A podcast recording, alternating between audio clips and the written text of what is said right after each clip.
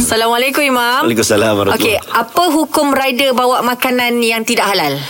Okey, cantik soalan ni. Saya ingat saya pernah jawab dalam sesi begini juga tentang rider. Tapi tak jawab. Tak, kita tak apa. Benda tu dah lama kot, saya ingat. Lama dah. Berkenaan paling apa biarkan kau bagi penuh. Tak, sebab dia kan tidak pernah jawab ya. Alamak, dia tak nak jawab ke kan? Tak apa. Dia ada. Tapi dia pasal dia juara mah. Bukan tu yang Imam tak juara. Oh, kau macam tu. Aduh, tak apa. Kita sabar sikit. Ya, sabar je. Ujian. Hidup, Mam. Jadi kalau kita kalau saya rider, saya bawa jet pun tak halal juga. Tak ada tak gurau. Okey, contoh. Okey, bawa dia ada bab. Puan Timam dapat. Ada bab. Okey, bab dalam benda yang direct haram. Contohnya khamar.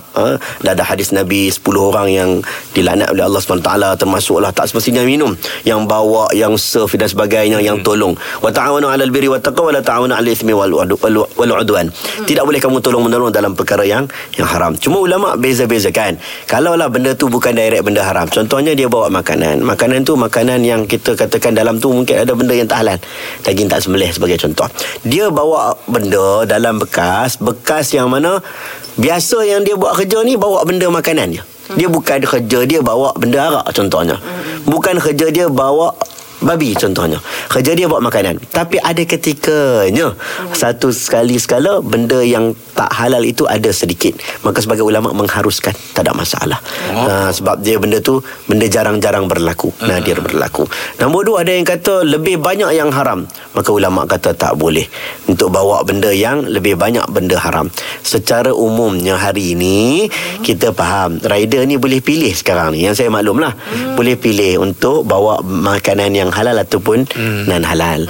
Dia boleh pilih. Jadi disarankan untuk dia pilih untuk serve makanan yang halal saja. Takut-takut nanti bila dia tak pilih, tiba-tiba dia pergi orang order arak. Sekali dia sebut salah pula. Dan sekiranya dalam fatwa Pulau Pinang dia menyebut, kalaulah orang tu dia tak nak bawa, kalau dia bawa tak nak bawa, dia kena potong poin-poin dia lah, mengganggu dia punya apa? Dia punya betul gaji. Jadi dia tak boleh nak reject, dia terpaksa bawa.